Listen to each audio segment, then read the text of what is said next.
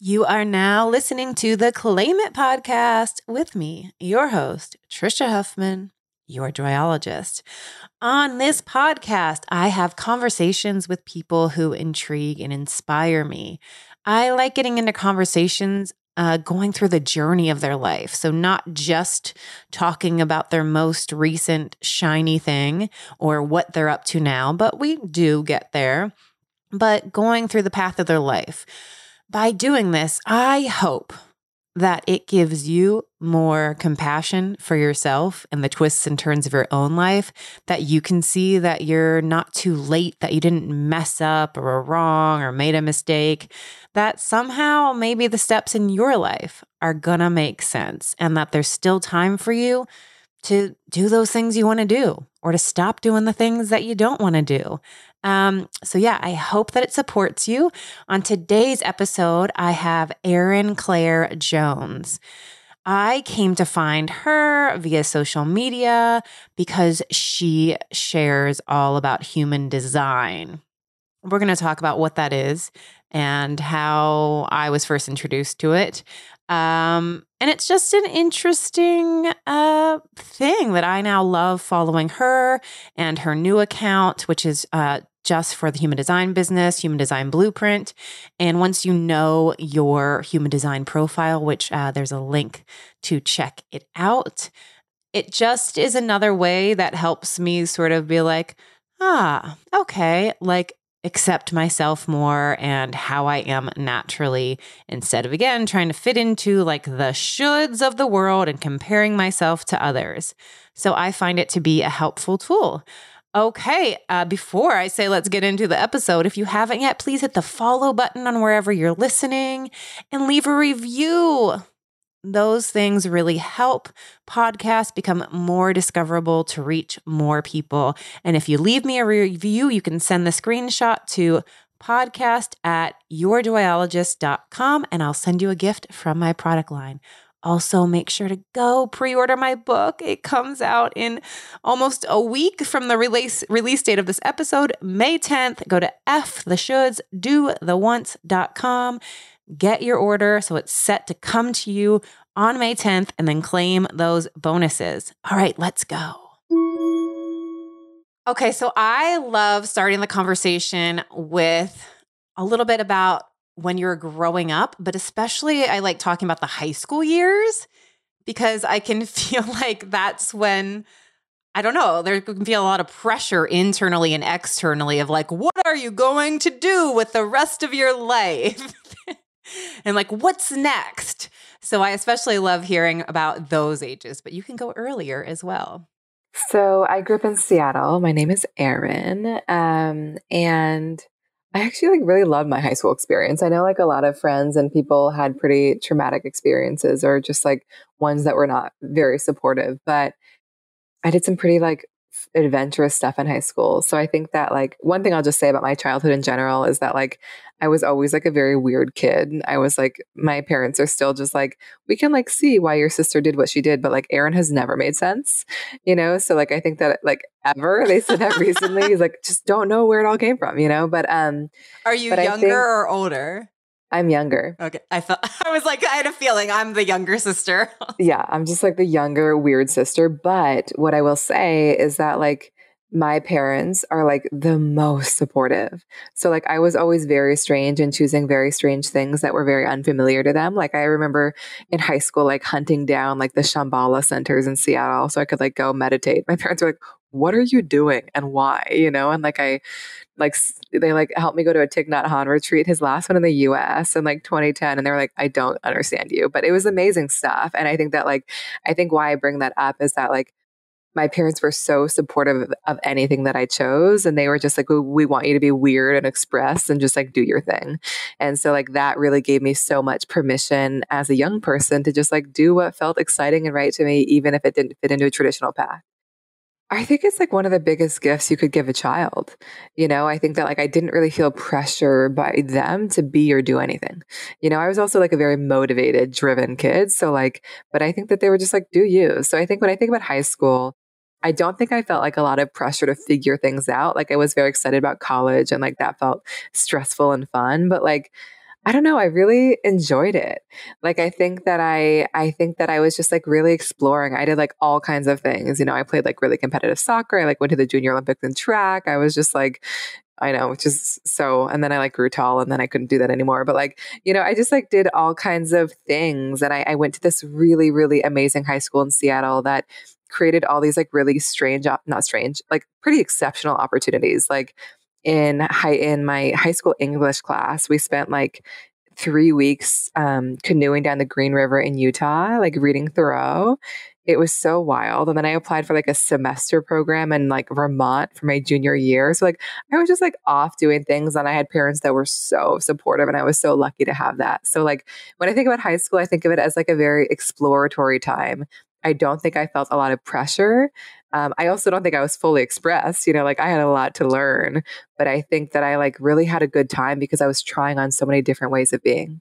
That's amazing. Cause yeah, my own experience, and I think many have this experience of like trying to fit in and stand out at the same time. And like you're supposed to be figuring out who you are and like what will make people like me, whether it's friends or the people you're attracted to, and all of that. Like this, like angst and that like you know like yeah i have a book coming out called f the shoulds do the wants and it's like thinking back to that time that's where i really started to feel like what the heck is going on like we're just like you know and uh, like waking up to like these adults are telling me what to do and they're unhappy and it's like they're telling me I should do this and this and these ways and like just being so path? confused. Which yeah. yeah, so I like was in my like high school years like fuck all you. Like, I'm not listening to you and I'm going to yeah. do what I want. But like, I still struggled, obviously, with so right. much of, you know, that right. stuff. So when Which you, so brave. When you said, yeah. um, you're excited about college. Did you like know what you were going to do in college or just sort of like that's the next step okay in life? And like so where will i go? Or like yeah i think i was just like motivated by it. Like i just like and again like you know uh, college is definitely not for everyone you know and like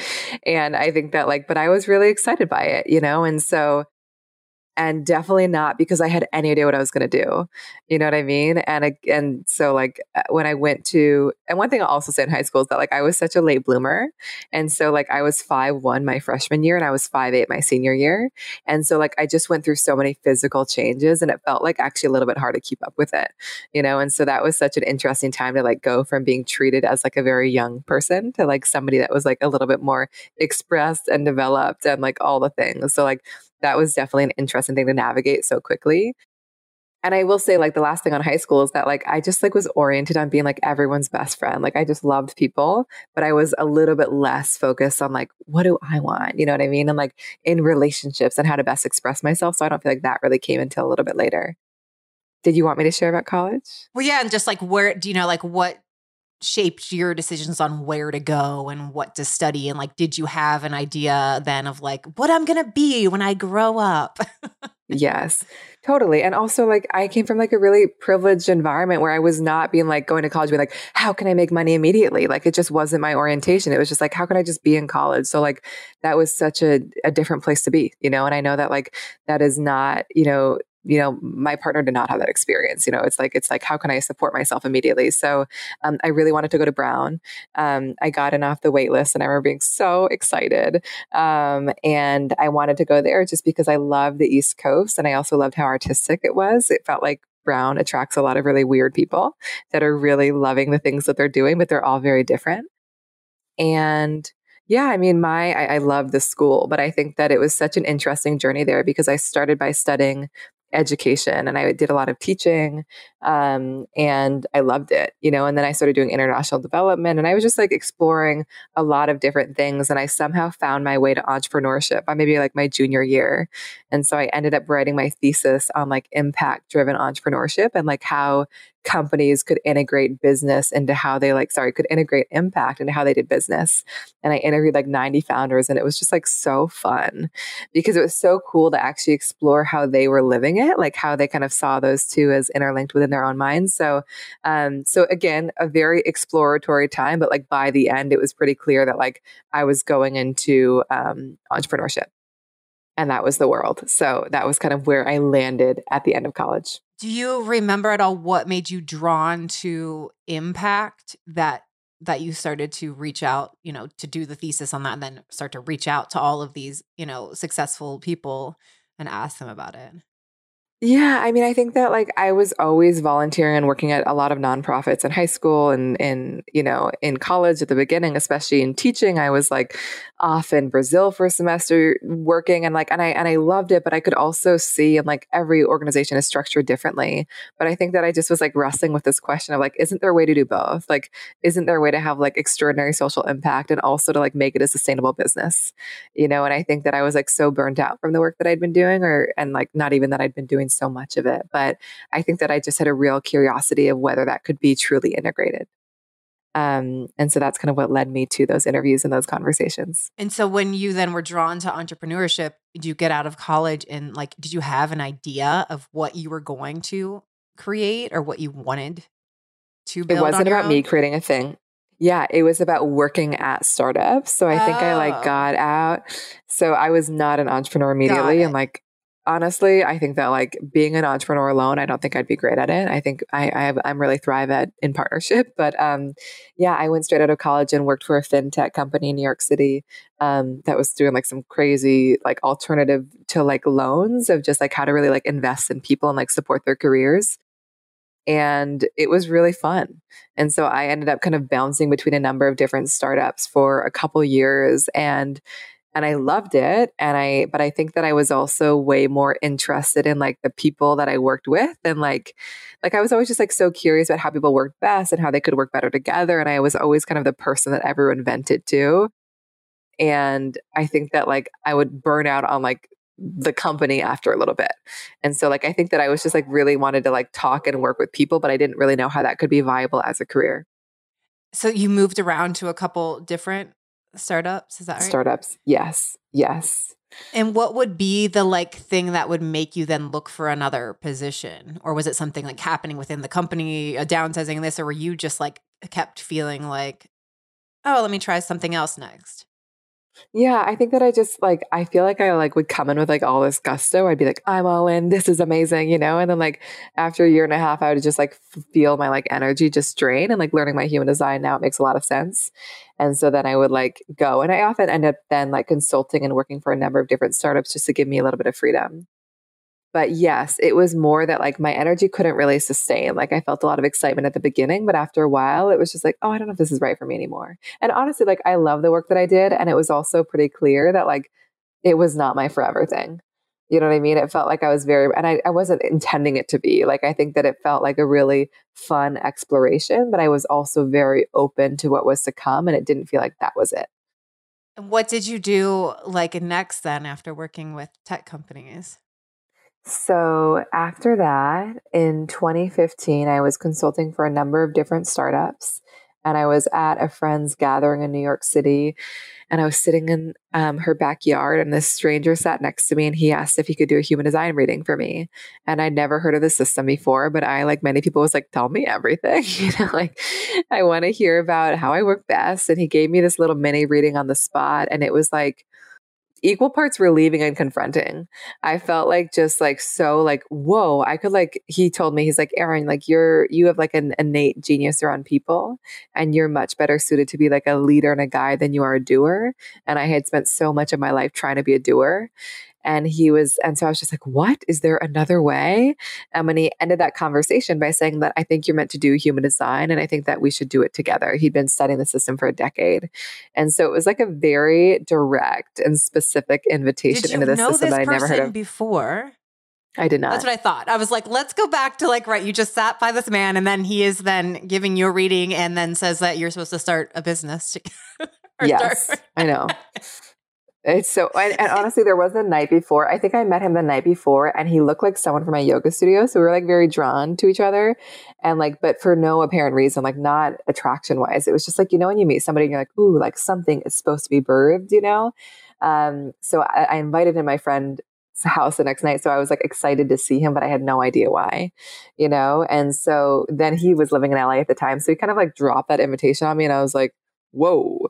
Um, and also like this was at a time in the world where like no one knew what human design was. And people did, but like much more on the fringes. It was like not a mainstream concept at all.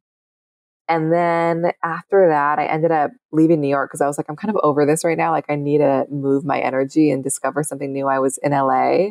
We reconnected, and he started to really reveal to me how human design can be used as a tool. I like remember us in all the coffee shops. He's like showing me all the software, and I was like, this is amazing, you know? And so, um, and so I said yes. And we ended up building a business together. And he was my teacher as well. And we worked together for basically, you know, high level. And I, I'll go into any piece that you want, but like 2015 to 2017, we built a business together, focused on human design for business. Because, like I said, I came from these startups and I was just like, people could work better together, and human design is a tool to help people do that. And then it was at a time in the world where human design was a little bit new. So it was pretty tough. We like were not doing a great job at supporting ourselves. And so then a new opportunity came to me in 2017. I said yes to that, like kind of in a devastating way, because I was just like, I'm giving up on my dream with human design. And then I said yes to the opportunity, but then my partner convinced me to kind of launch my own practice in early 2018. So I built my human design practice alongside this thing and then for a year and then I left that and I've been doing it ever since and it's been and now my husband is my business partner. So that is a high level journey. Got it. So the person that originally introduced you to human design, you did end up creating a business with him, yes. but it maybe never like took off to the level that you could sustainably yes do it. Yes. And so then you said yes to another opportunity that didn't have to do with human design just yes. sure I'll work on this project or whatever the thing is. Yes. But your husband like was like, "Hey, I think still do human design, maybe your own way."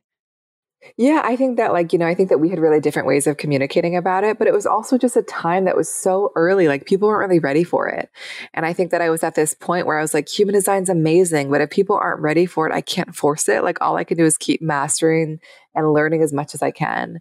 And the guy, so basically, the other project I was hired for was opening up all these beautiful co working spaces in, in, New York City.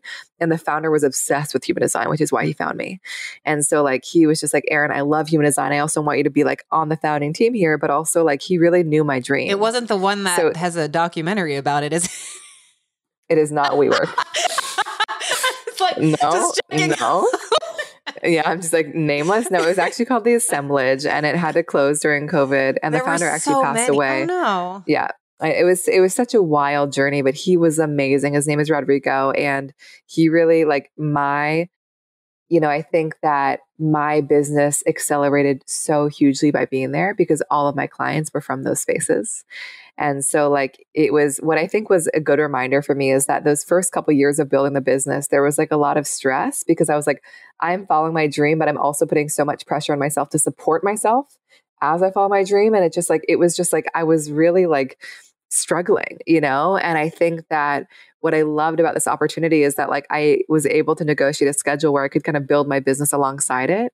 And I just kept doing that, which felt so much more organic. And then like when my business revenue surpassed my salary, then I left, you know? So it just felt like a more natural way to like test the concept to be like, now it's okay to go but it's been a it's been a crazy crazy journey but also like then the, then the world became ready for human design so i was just like so lucky to be there when people were ready so when you said that at the start, like most of your clients came from there, was that then just from you being there and sort of like saying, like, oh, I know about human design, you know, yeah. Why? I think that it was so they hired me as a director of programming.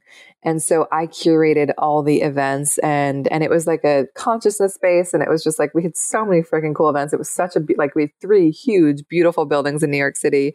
And so I was like curating all these talks and I like curated a talk on human design and my partner was like, "Erin, like why don't you give a talk on human design? Like you're three or four years in, you know? And I was just like, I don't know. Like, and so I, I put myself on the calendar for like the, I don't remember when the first talk was. Um, maybe it was March and 400 people came. Oh my goodness. You know?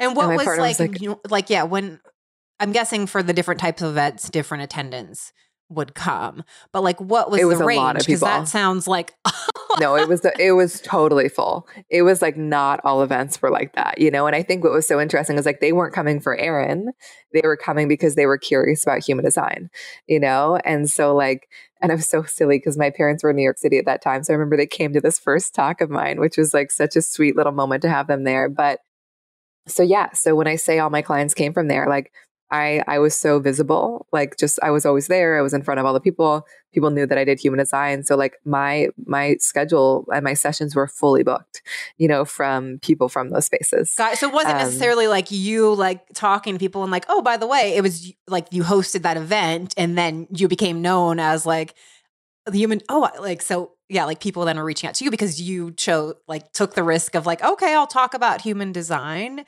Totally. Totally. And also, like, again, I was so blessed with a founder and boss that was so supportive. Like, so he was just like, everyone go to Erin for human design. He like had me do it for all the teams, you know, as part of it. So it was just like everything around it was really supporting it but yeah, it, it's it's so funny looking back because I feel like sometimes we just like we can feel that a thing is right, but we just don't know why. And I remember when that opportunity came up, I'm like, this feels right, but it feels like I'm giving up my dream. And I think looking back, I'm like, no, no, no, it accelerated my dream. Taking that you know, job like it, at the assembly. Yes, yeah. it made my dream possible. So I was so so lucky to be there. Um, but also my my business was really dependent on that community, and so I didn't leave until I knew that my community, my business could be sustained outside of the assemblage. Got it. So you did end up leaving though before the world shut down, which I'm guessing then I did. I left spaces. in early 20 yeah, I was I had been building the business and actually spending I mean, I went into the the job at 2 p.m. So I was like in sessions all morning. So I was building the business until I think I left like maybe January of 2019. Wow. Yeah. So yeah, I guess go ahead and like what is cuz even I I had a human design reading time is so confusing with COVID now too because I was like how many years ago was that? Doesn't it feel like it was like those years were like so long and also like didn't it happen at the same time? So several years ago, someone of mine who was like a past client of mine was just like, "Oh, I, you know, I do human design now because I offer you a reading, and since it was free being offered because I'm because otherwise I don't know." I was like, "Oh yeah, sure." And I didn't know much about it, but was, I'm always super interested in that stuff. And I'm the same thing with astrology. Like I'm not someone who follows everything so closely, but it's always felt like this like release sort of in some ways or permission to just knowing things and makes it feel like less hard on yourself or like we have to figure it out. Why is this? Why do i feel this? Why am i like this? Like i thought i think we find so many ways to like make ourselves wrong for things. And so i think this information uh, is always helpful and useful. And even though I'm not somebody that like totally like lives on it, I live like sure, like yeah. So like yes, I said yes to it, and I was interested and a little bit confronted, I think, too, with the information she gave me. And I kind of like had a notebook where I wrote some things and then like lost it and was sort of like, what did that even mean? but then human design has become so much more prevalent in the last few years. So I'm seeing it more on social media and whatever. And so then it would make me check, like, oh, wait, what was I again? Okay. And like, what is my thing? What is this? And some, you know, and so it would make me be like, oh, right, that resonates more with me. And so recently, yeah, I had been more like, especially your posts and things and being like, oh, yeah. And like sort of trying to figure out yeah how can how to make it support me more knowing this more information but i still don't even actually understand what it is so what yeah like how do you describe human design? And and why yeah you're so called to do it. Yeah so human design is a system based on your time date and place of birth and it reveals your kind of it reveals your energetic blueprint on how you're wired to thrive when it comes to how you're designed to make decisions, build a business, partner, parent, collaborate, all of it. It gives us like kind of a permission slip and roadmap to be ourselves. And it reminds us that we are all wired to do things so, so, so differently. And the more we kind of lean into our uniqueness, the more we flow. And I think what drew me to human design is that like I love systems. I have been like a systems, you know, just like obsessed with them since I was young. And I've done like a bajillion certifications. And I think that like I always felt like a little bit overwhelmed with the information in terms of like not knowing how to always bring it to life. And I think the magic of human design is that it's so actionable and it's so tactical. Like even though it like comes from the stars in so many ways, like the information it offers us is stuff that we can integrate into our day to day. And so like I loved that human design bridged the mystical with the practical. And I love that it gave people tools because I think so often we don't need more information. We need the right information at the right time to kind of make powerful change in our lives. And so I think human design does that so, so, so beautifully. And I also, the last piece that I would share is that like when I sit with people, I am so rarely telling them anything that they, that they don't know. Like human design is often like just giving them a language for things that they have always felt, but never given themselves permission to step into, you know? And so I think that like that's, that can feel so relieving for people. Yeah, I love it. And like obviously listeners and you know already just since i said i've written a book about f the shoulds and like eliminating the shoulds from your life so that you can be more in tune with what it is that you feel what you want why you're feeling that what your thoughts are and your beliefs so you can question them and get to the reality. And so like then that's like of course like I'm like oh that feels so soothing to me and like right on. And again it is like a lot of my book is like giving you permission to listen to yourself and to trust yourself and be who you are. So I think I am like so that's why I'm even more drawn to human design these days with uh, like now with launching the book too and doing like okay living my message even more to project it out into the world yeah, it's such a human design's a really good tool to like get out of the shoulds and like how can you do things in a way that just feels right to you and works for you and like not based on like anyone else's roadmap because I think we get so tripped up when it's just like we've got to like do this because it worked for them or what I think that I should do. And human design's like, no, we're all super different. Like just because they built a business successfully in that way in no way means it will work for you, you know, nor, nor will it be sustainable for you. And so I think it's such an amazing tool to be like, do things in a way that works for you and you will find most flow by doing that. Yeah. And like that it's a consistent reminder that it's again, like, even though I wrote this book about this thing, it's still something I have to do so many times throughout the day is remind myself, no, no, no, no, no.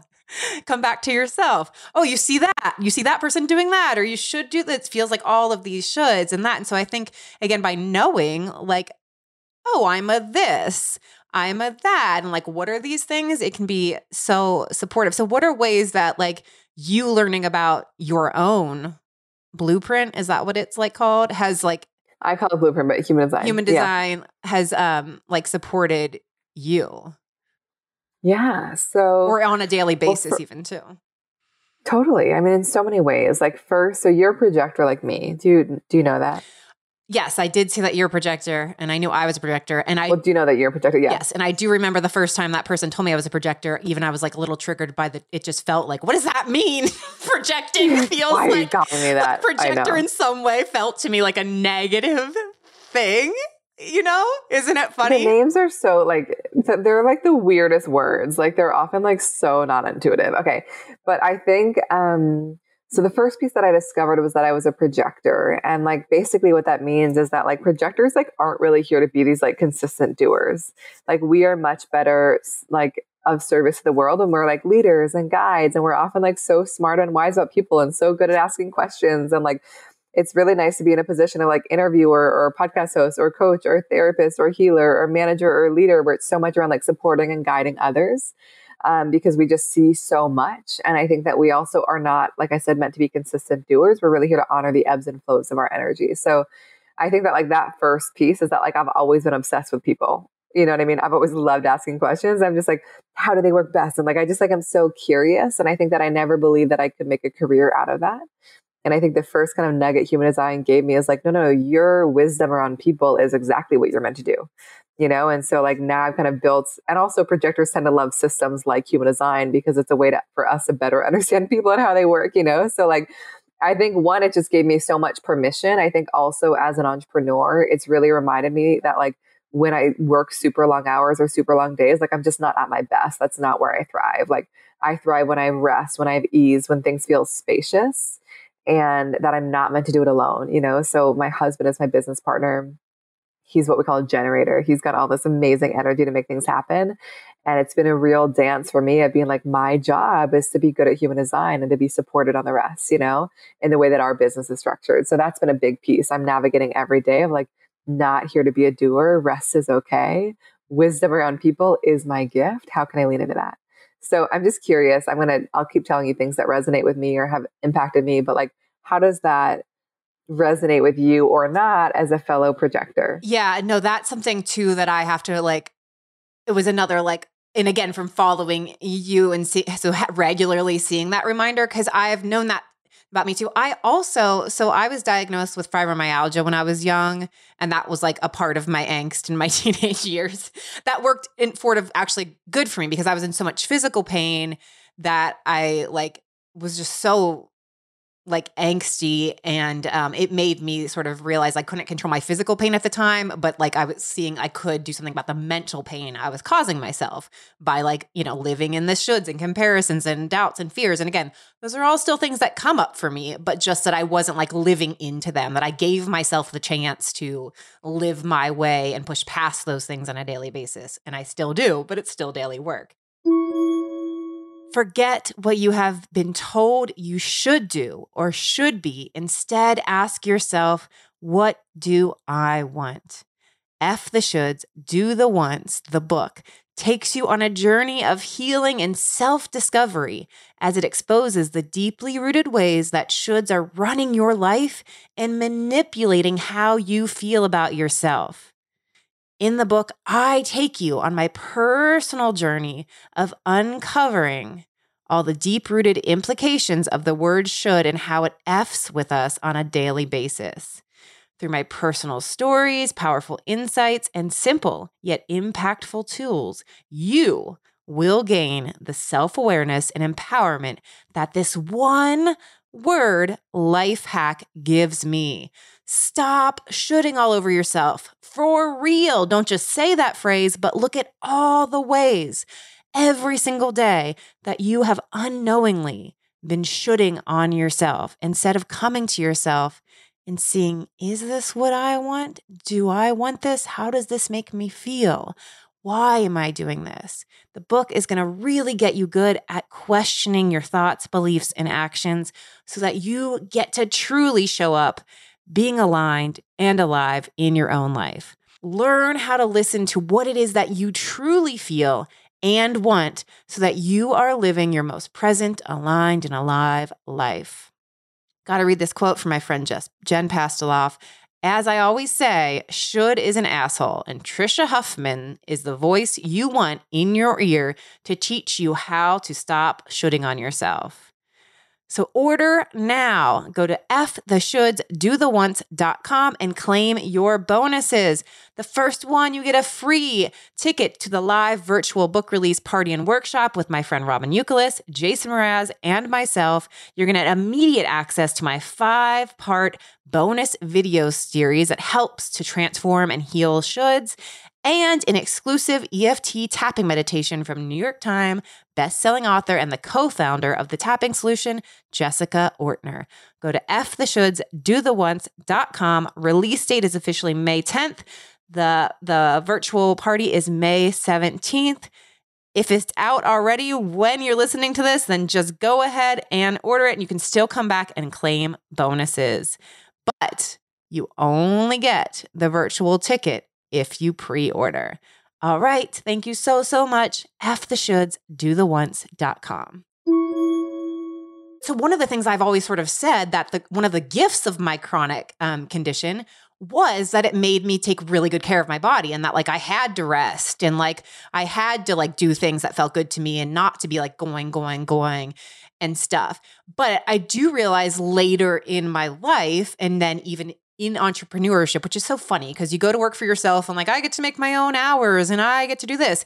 But then still the like shoulds of, okay, or like my kids are now in like school all day for the first time this year. And so then it feels like, I should be working from every moment that they're not home. Yeah, right. Like, yeah. And I have to constantly pull back, but like, oh, right. But take care of yourself. And like, yeah, like this week, Monday and Tuesday, I did not. And I also uh, am a single parent, and they used to go, usually go to their dad's on the weekends, but he's on tour now, so I have them full time. So I used to have weekends to rest and recharge, and now I don't. And so again, it's like building this. Like, right, I have to be even better about building it into my days. Like Monday came, energy's drained, do rest. Okay, you don't have that to do, but then there's still this, you know, comes up the guilt, the shame, the shoulds of my kids are at school. This is my work time. I should be working and reminding myself, like, no, to honor my energy. Like, so that is something, yeah, like on the daily basis. And yes, very much this week where it's like a constant pulling back in of like trusting yourself. There's time. Yeah, you're going to have that energy burst. The ideas are going to come.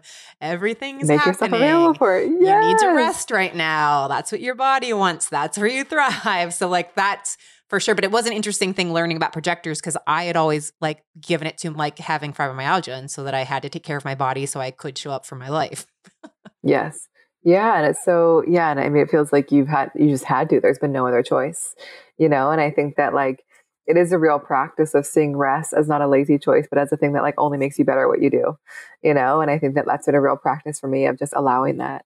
And there are things happening in my life too, where it's like right now, where it's just like, that's the only option. You know what I mean? Like I literally have to, you know? And so it's just like it's it's a really good reminder. I think another piece of being a projector that was really transformative for me is that I learned that I wasn't meant to initiate or chase after things.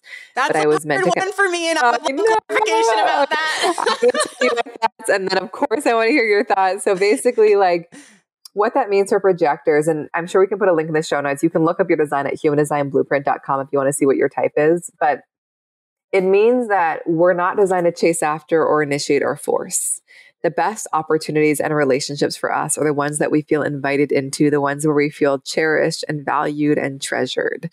It's because we bring such a kind of unique perspective and way of doing things to the table. And so it's important to like be with, whether it's working or dating, you know, or being friends with people that really see us and like really invite in our perspective and like make us feel really known. And so the first piece that I would share is that like a big lesson for me is like I stopped trying to be understood by people that did not see me. You know what I mean? I was just like, and like sometimes like the people that I want to see me don't see me, you know? And so like I think that was a big lesson of like, I don't need to force that. Like I don't feel deeply seen in that space, like I can pull my energy out. Like I know that my the projector energy is very intense. Like we lock into people and we make them feel very seen. If they're not ready for it, it can be like a little bit too much. And so like it's been a real lesson for me of like this invitation is here to protect my energy and let me know who's really ready for it. But I think the other piece, and, and you might have been challenged by this idea of like the invitation is not a passive thing. Like, I think my first reaction was like, how in the world am I supposed to build a business based on the invitation? Like, am I sitting at home? How do they find me? And I, and I, you know, I have actually such an example with my business. The first two years of the first human design business I had, like, I didn't let myself be seen and I just like pitched companies. And like, we had some success, but not really. And it was just like, again, a lot of resistance because it was so misaligned with my design because like I hadn't really discovered how to do it well. I've learned that my job as a projector is to make myself visible and to know that like people cannot find me unless I allow myself to be seen. And so like my job is to just share myself authentically and broadly. And the platforms for me have been newsletters, podcasts, Instagram, um, and we're we're branching out to new ones. But like I just share often. Like I don't know how you found me. I'm assuming through Instagram. Like you know, like I just share and like allow the right people to find me. And so I think I want to remind the projectors that like people cannot find you and let yourself unless you let yourself be seen. And like I found so much success in the second iteration of my business. I think mostly because I've allowed it and I've been like, I am making myself visible. And I think in the first iteration, I was so scared, you know? And so like I would just remind projectors it's not a passive strategy. Like again, people cannot invite you unless they see you. So tell me how it feels hearing all of that. Yeah. And I, again, when I had that first reading years ago, I remember getting that piece and sort of being like, I don't like this, so I'm going to shove this away. yeah. And then again, from following you and um, hearing you, well, hearing you, whatever, sharing, because it is mostly on Instagram, probably that I see what you're saying, um, that it was like loving the idea of more the invitation or just like that it might become come more from like people you already know or something like that. But like, yeah, like you're constantly putting yourself out there. But I do still struggle with that like waiting for the invitation sort of thing where it's like I'm putting myself out there, especially like right now, right? I have a book coming out. And so it is like you want I I want my book to I, to be read because I really believe what's in it and not like I get emotional every time I go to talk about it because I really believe in what I'm sharing. And so, of course, like I want to get the book out there so that it changes people's lives or has the opportunity to. And so then it is like, and I am right now, like in the like, okay, let me pitch myself to people I know for podcasts and things, but also I'm trying, you know, to, yeah, like reach writers. So it is like, do I even then? Pitch myself to these people that don't know of me, but they might know friends of friends or like that's where a part of me is sort of like that because also my whole life I've sort of I haven't sort of I have been very much like led to I'll show you like I felt like nobody ever believed in me. Like one of my core beliefs was no one cares about me. So then, but it led me to be so fuck you. I'm to like go live my life and show you. Like so so in many ways it made me very independent and sort of like push my way into things. and I was very successful in things. Um again, that like served me for a purpose until it didn't and like I have done a lot of work around that. But yeah, so it isn't interesting even looking back and I'm like, I don't know, but I can see like relationships from that sort of thing and that. But I'm like, I did a lot of like, let me in. Trust yeah. me. you want me. And I, I still am like trying to do that, banging on like people's walls yeah. with love. yeah, and like, and here's what I'd say is that like this is all an experiment. Like, I would say play with it. Like, I've definitely reached out to people, but it's very much always through the lens of like, I just want you to know that I exist. You know what I mean? Like, here I am. Take it or leave it, you know? And so, like, that's actually been really successful at certain times. But I think where the invitation is most important is like the people that you're like continually working with. It's like the friends that you're allowing into your life, the clients that you're saying yes to, kind of these like, these like things where you're really like sharing your gifts in a really consistent way. Like, that's where I think it's the most important to feel like really invited in and recognized and seen. And I think there's a specific part of your design, which comes from your profile. You are four six that is around the fact, and I think you've read this, is that your opportunities are really meant to come through your community. And so I think one of the best ways to make yourself visible is like sharing with the people close to you, whether it's on Instagram or your friends or former colleagues or whatever, or clients, like making it really easy for them to spread the word. Because often so many aligned opportunities for you are meant to come from the people that you know. Yeah, that part has been helpful. And I did when you were um talking about like your experience and sort of like how I'm not I'm not sure exactly how you said it, but like you, the ability of like really letting people uh, be or people have the experience of really being seen, and sometimes that can be too much for them. I think you might have said like I feel that, and like I'm someone who can so like so honestly and wholly be pouring love on to people and support, and even like on social media, it's like so they're, you know, it's like, oh, but I see like they have this wall up as much as they'll interact with me, but they're like not letting me in. And so, like, and I hold this space for them of like, cool, like I'm here and I still love and support you. And I would love for us to be better. And like, but I don't like hold a grudge against these people or even like, well, a part of me does still hold on to that I will win you over bit, but there's really like not an attachment to it. And so that is also so when I'm sending a pitch out for an email or, you know, connecting with someone online that I would love to like further my relationship. And I'm like, no, really, I think you would love me. And like, and and like whether it's a friendship or I would love to like be, you know, featured on your podcast or something, that I do have this sort of like real love and like sort of detachment from it in a way and i don't know where that is. I mean that's even part of the book i even share like uh i can't even think of i'm losing the thought of what chapter like what the idea is about but basically like oh how we're like expecting something in return often like transactional relationships and how i realized that like i can't do anything so like a lot of the should the one thing is seeing like being really clear with what I'm doing and why I'm doing it so that I don't have like some external attachment to like what should be coming back to me from it. And so, like, that I can't do anything. I don't ever make an ask or request or send somebody a product as a gift from my product line, even if they've said, oh my gosh, please send me this and I will share it, unless I feel totally great about nothing happening, including not getting a thank you. And it hurts when I send people things and I don't even get a thank you. But again, I like am back clear with myself that yeah, I really wanted them to have it and whatever happens happens. And so the same thing with like when I'm making any sort of request out in the world or like showing up as beloved supportive person that I am, that it's like, yeah, I would love this to lead to that. And also, like, I just really love you. And I'm happy that I hope this, you know, comment supports you. And, or I hope this affirmation deck or journal that I sent you supports you. 100%. Yeah. I love that. I think it really is such a powerful thing for everyone to, you know, just like, I think, I think where it can feel intense, especially as projectors, because our energy is so innately intense, is that like, we're like, I want this thing. And I like, just like, we're like, whoa, you know, but like, I think when it comes from that place of like, I just want to share my magic with you and you get to choose how to engage with it in a response it's a lot easier to respond to.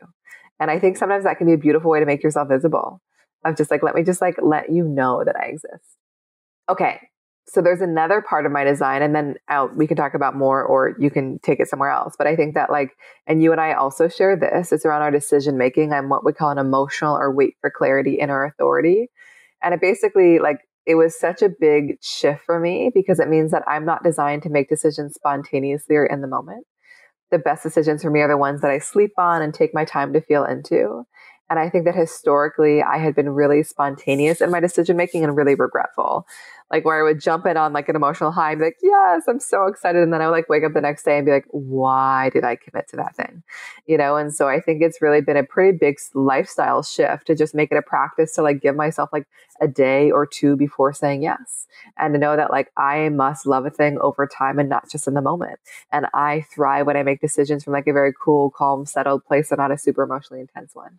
And so that's been a really profound lesson for me in terms of entering into the right things in the first place. But also I have, I'm surrounded by people that are much faster in their decision making. So I've also learned how to like really honor their processes without making myself wrong for mine.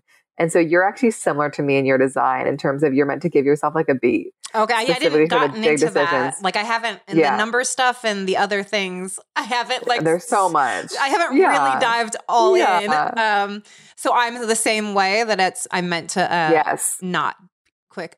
That's interesting, and I feel that in um in the same thing where it's like and again there's even part of my book where I, it's like i didn't know that about me but i was just sort of giving I because it's one of the chapters about being a yes to you. And so being able to say no to things. And so like i'm teaching like a tip is to like hey leave this space for like give yourself like a maybe or like like you people feel like we have to automatically have an answer for things is what i have felt like and like oh wait you're allowed to just say let me get back to you and like giving yourself this buffer time. But I didn't realize that like I had that in my chart. But that is something I will notice too. I'll have like a brilliant idea of what I want to do or offer next. And then, yeah, I sit with it and I'm like, yeah, I don't think so. like, like that I have to like, you know, like, yeah, like that I've learned from myself to like give yourself some time because I get so excited about an idea and this is what I'm to do. Uh, and like, and I used to be like tell people right away or like share about it, and now I'm like, let's see.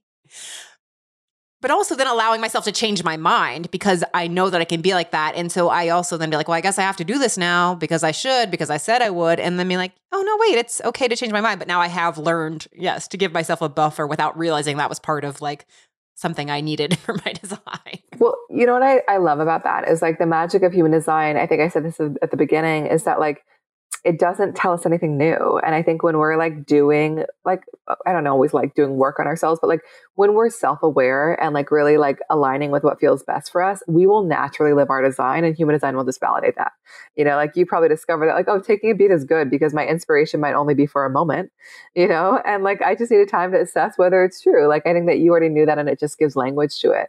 And it's funny because there's another part of your design which is around, I feel this from you just in our conversation today, is that like you're somebody who's very easily inspired. Like if you're talking to somebody that's excited by a thing, you're like, I am in it. I am so excited. This is amazing. And like so much so that you might be like, I'm going to go do this thing too, you know, or like make this thing happen. But like you might separate yourself from their energy and be like, I am actually not excited about that thing. Like I was just amplifying their excitement, which was super. And I talked to a client about this yesterday and like she's gotten into so much trouble because she's very similar in this way where people are like, oh my God, we're going to build all these things together because she was so excited. And then she would like walk away and she's like, I don't want to actually build those things. I think that I was just like amplifying their excitement. So it is interesting hearing you say that because I can really imagine that dynamic. And time is such a beautiful tool to just like be like, is this thing actually right for me or not? Yeah, no, I can feel it. And I don't feel, I mean, I am easily inspired and excitable. And I'm sure there are some things that I've definitely like joined like in the moment, but I've always been good with them. But I think, again, that is the part of like being able to trust myself and listen that I like, yeah, I can walk away from things and just be like, oh, that was cool. But yeah, it's not for me or something that I'm okay with, like, great, that's so awesome. They're into that and that sounds awesome and i'm not whereas again i feel like we can then like should ourselves into doing something because well if they're so into it and that's so this or blah blah blah or if i acted that excited then i have to um but yes i am very much easily engaged and excited and inspired Yes, you know, and like what a gift, you know, but it's like knowing how to work with it. It's like knowing like how to work with your easily inspired nature without making making you feel scattered. You know, so just kind of like finding that balance because there's like really like our human design is like it's not inherently good or bad. Like it will reveal what it will look like to live in the shadow or the wisdom of each piece, you know? And so like it can be scattered for you or inspired, you know? So just like learning how to navigate that.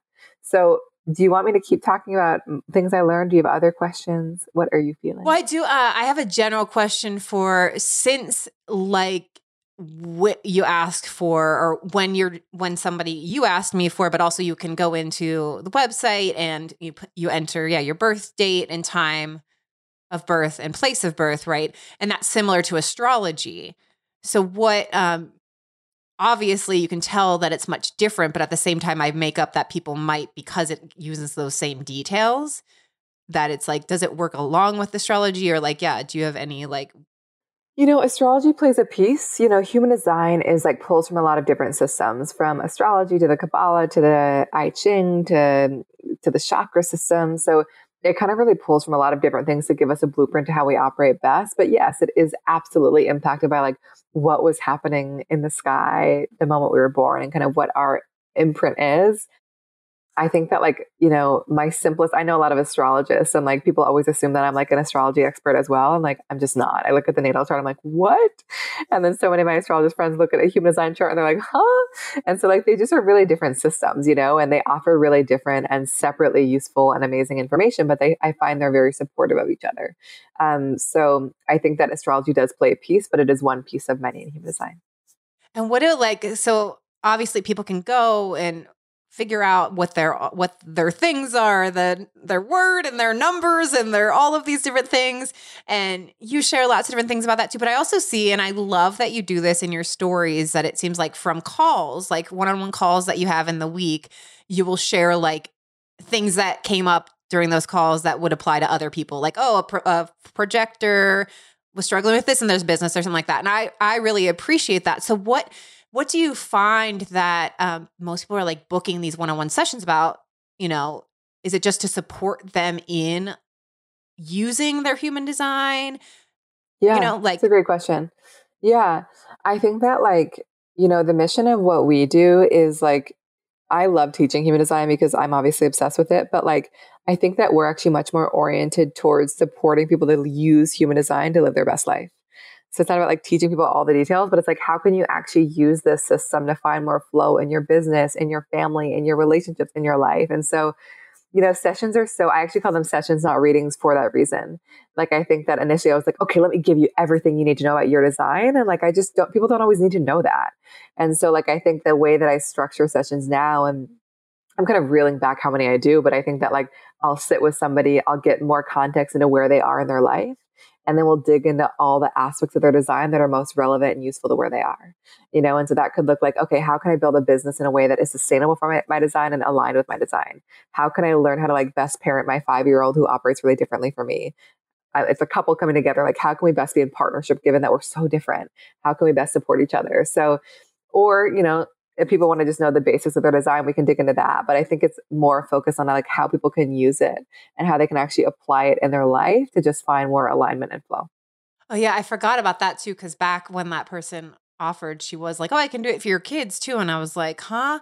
And now I understand, like, yeah, and I have yet to do this. If you look up my kids' information, then I can see what they are. And then that helps me to like understand them and parent them different from even just yeah, yeah, like the times of like, right, one kid might need more time to recharge and alone time, right? Or like, other, what are other things like that, like that would help as a a parent or learning about even like yeah your partner and stuff like that. Oh like, God, it's so people.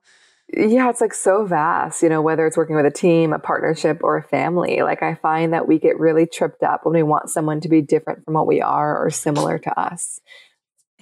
I just choked. I choked on water. I was not loud. It sounded like I was laughing at you. I was like, what did I say? Was it shocking? yeah. I know. I was like, as it came out, I was like, oh, she's gonna think I'm. I was like, I've never seen that reaction. Um, um, so I think that so like I think the magic of human design in relationship settings is really starting to understand how somebody operates and support them in that. So if we use the example of a family, I was sitting with a mother last week you know? And I reminded her, I was like, she was struggling with her daughter.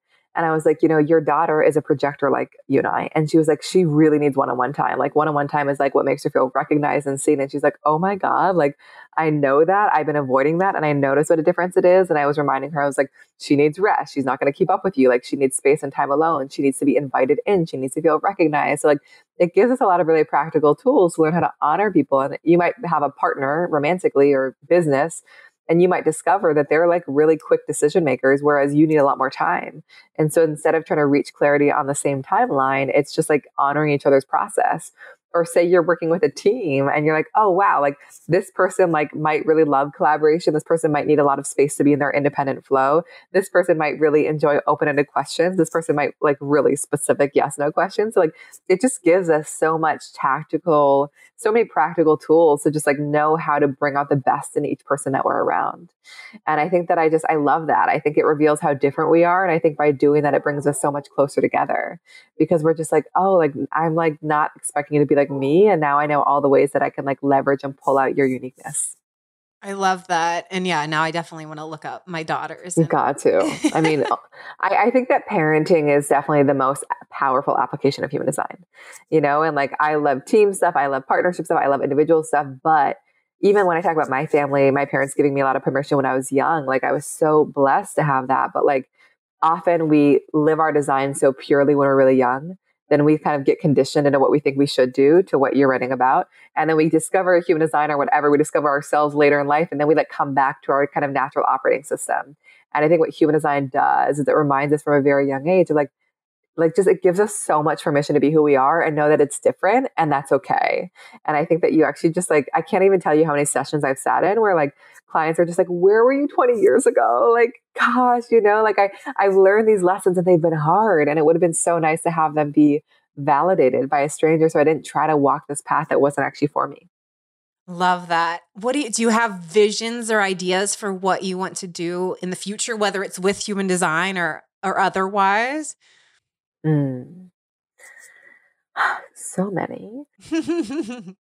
I think that like, you know, our mission, so we we started we didn't I mean, this is the same company, but we're really kind of transitioning the business away from like my personality as like Erin Claire Jones to like its own entity, which is both like the most terrifying and the most exciting thing. Right. I saw you started it like a new social media recently. Right. Yeah so it just it it allows us to reach a whole different it's just a different thing you know and it's just not about a personality and it's about this entity that we're creating. So i think that our mission is to really be the best place to start learning about your design and to really focus our information on using human design to live your best life you know um, whether it's in business or in relationships or in life. And so you know we offer which i'm sure we can talk about at the end like is is these kind of books all about you and your unique design.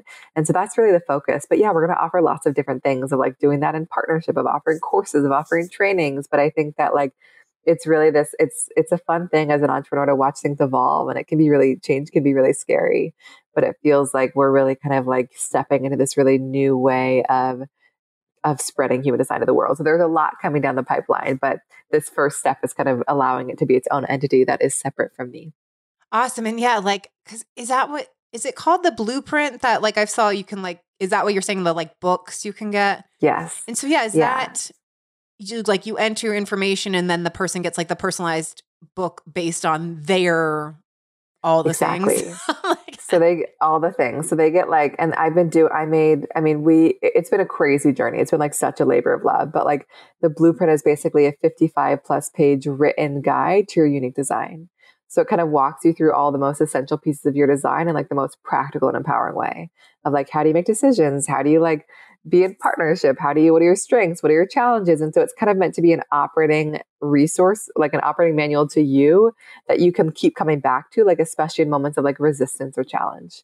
And so that's kind of been the heart of what we do of just like offering people those operating manuals and those books, like all about how they operate best. Very cool. And yeah, when you said like trainings, yeah, how do people is there like trainings out there for people who then like want to become is it like a certified human design practitioner or is that i'm guessing that has to exist by now but maybe it wasn't always a thing or is it a thing i mean it's all kind of made up if yeah. i'm going to be honest like i think that like I and what I mean by that is like everything's made up, really, but it's yeah. all made up. we just like all agree to believe it. You know what I mean? but I think that like I went to I went through a very traditional human design kind of education after my first teacher, and while it was really useful and important, it was also very rigid and like kind of dogmatic in a way that didn't really jive with me but it was all that existed at the time and it was kind of by like the human design institution. And i think since then there have been a lot of people sharing human design in a much more practical empowering fun way. I'm one of them but there are many. And and a lot of people have like invented their own certifications which is like why i say it's made up you know like they've decided and that's fine you know? So like i think that like if people want to dive into and we'll, we'll be offering our own as well but like I don't think we're going to call it a certification just because we're going to acknowledge that it's all made up. But I think that like there are a lot of different educational opportunities. And I think my biggest reminder for people is like there's no set path. And I would really kind of trust the teachers you feel drawn to, the way of learning that you feel drawn to. People self study, they learn. Like I've invested a lot of money in my education. That's not always going to be the route for people, you know, like people might love just like self studying and learning through books. So it really it can vary, but I think that there's more and more stuff out there. But I would really just kind of make sure you choose a teacher that resonates with you. Yeah, and I think it was interesting you said that many projectors are like drawn to because that's oh, what again 100%. like a projector and like I don't want to necessarily like be uh, like, oh, make my whole business human design. But I recently, like I said, that I've become more interested. Like, teach me everything. Totally. That I've been like more interested in it. And at the same thing that I'm like, oh yeah, maybe I would love to learn more about it to add it to the work that I do with my clients to like help them understand it. But it's like not that I would shift fully into this. And yeah, but it's like I don't necessarily need to be a trained human design person. But yeah, I am definitely like more drawn to learning more about it to then direct more people to it to support it's, it's an, or use it as another amazing, tool to support people with. Yeah. Yeah. It'd be, I think it's an amazing tool to have as like a coach or if you're just working with people, like understanding their design is so supportive in helping you know how to like bring out the best with them, bring out the best in them and like help work with them, you know? So I think it's such a cool tool to have in your toolbox, whether you choose to like master it or not, which is like, it's so dense and it's a lifelong study. But I think that like you can get all these amazing tools to know how best to work with people. Awesome. I'm going to get to the last questions that I ask yes. everybody. Um, what is a go to to raise your joy levels? These days, so we just adopted two rescue pups, and they've been like kind of a terror while also being like the biggest, heartwarming, expansive thing in the world. So I would say probably like raising joy level is just like playing with them. They're like, oh, it's unbelievable, like what they do to what they do to me. Love that. Yeah. Um, I ask everybody to apply this phrase to their life. What is easiest for you is not always what is best for you. What is easiest for me is blank. Well, this is like, again, with like it could be going against your human design. Like, what is easiest for me is blank. What is best for me is this, where it's so often we like operate by these, like, I got to do this, this, this, this, or we do these things a certain way and like tuning back to, wait, what would be best for me? I think what's easiest for me is to kind of like fill my schedule saying yes to a lot of cool things. And I think what is best for me is like leaving a lot more space. Same. like, which a lesson I'm like a, a, a yeah. lesson I learned and I tell an interesting story about in my book. the so way. good, so good. I had to learn that. Le- I learned some lessons the hard way, but they had oh, lasting God. learning experience. Impact, yeah. Um, the last question is the name of the podcast is Claim It because I feel so often we can be like chasing like these things of what it looks like to be enough or what it looks like to be successful or what it looks like to be successful. I just said the same word. like, I'm like, did I just echo in my ear? I was just emphasizing. I was like, yes, I get it. Yeah. Enough, successful, fulfilled, worthy, etc. Um, but I feel if we focus on what it would feel like for us to feel those things, then we can actually have access to claiming them. And so I'd like to ask you, what are you claiming for yourself right now? I think that I, you know, one thing I'm just going to share a really, really quick anecdote. I just did a um, retreat with Elizabeth Gilbert and Rachel Cargle.